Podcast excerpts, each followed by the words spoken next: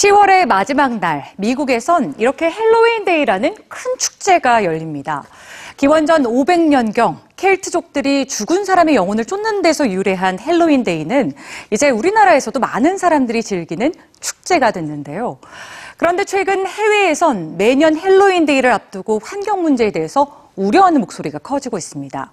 이에 따라 친환경적인 헬로윈데이를 준비하는 사람들 역시 늘고 있다고 하는데요. 오늘 뉴스G에서 확인해 보시죠.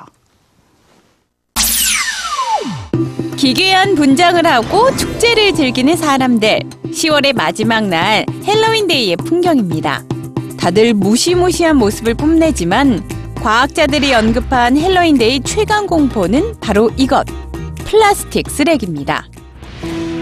영국에선 올해 헬로윈데이에 영국 내에서만 2,000톤 이상의 플라스틱 쓰레기가 배출될 거라는 보고서가 발표됐습니다. 이는 콜라병 8,300만 개와 같은 양이죠. 헬로윈의 가장 무서운 것은 이제 플라스틱이다.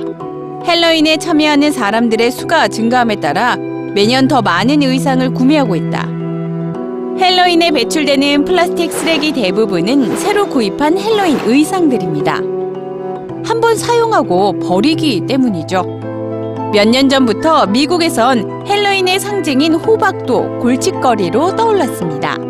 헬로윈데이에 소비된 생호박이 분해 과정에서 메탄가스를 대량 방출하기 때문입니다.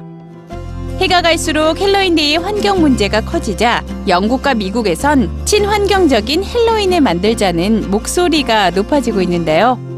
헬로윈 시즌이 되면 플라스틱 쓰레기가 없는 헬로윈이나 지속 가능한 헬로윈을 실천하는 방법이 활발히 공유되죠.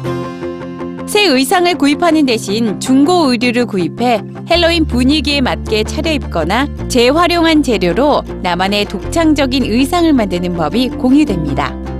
헬로윈은 무시무시한 플라스틱 공포 쇼입니다. 진짜 호박으로 램프를 만들고 파티가 끝나면 수프나 파이를 만들어 먹자고요.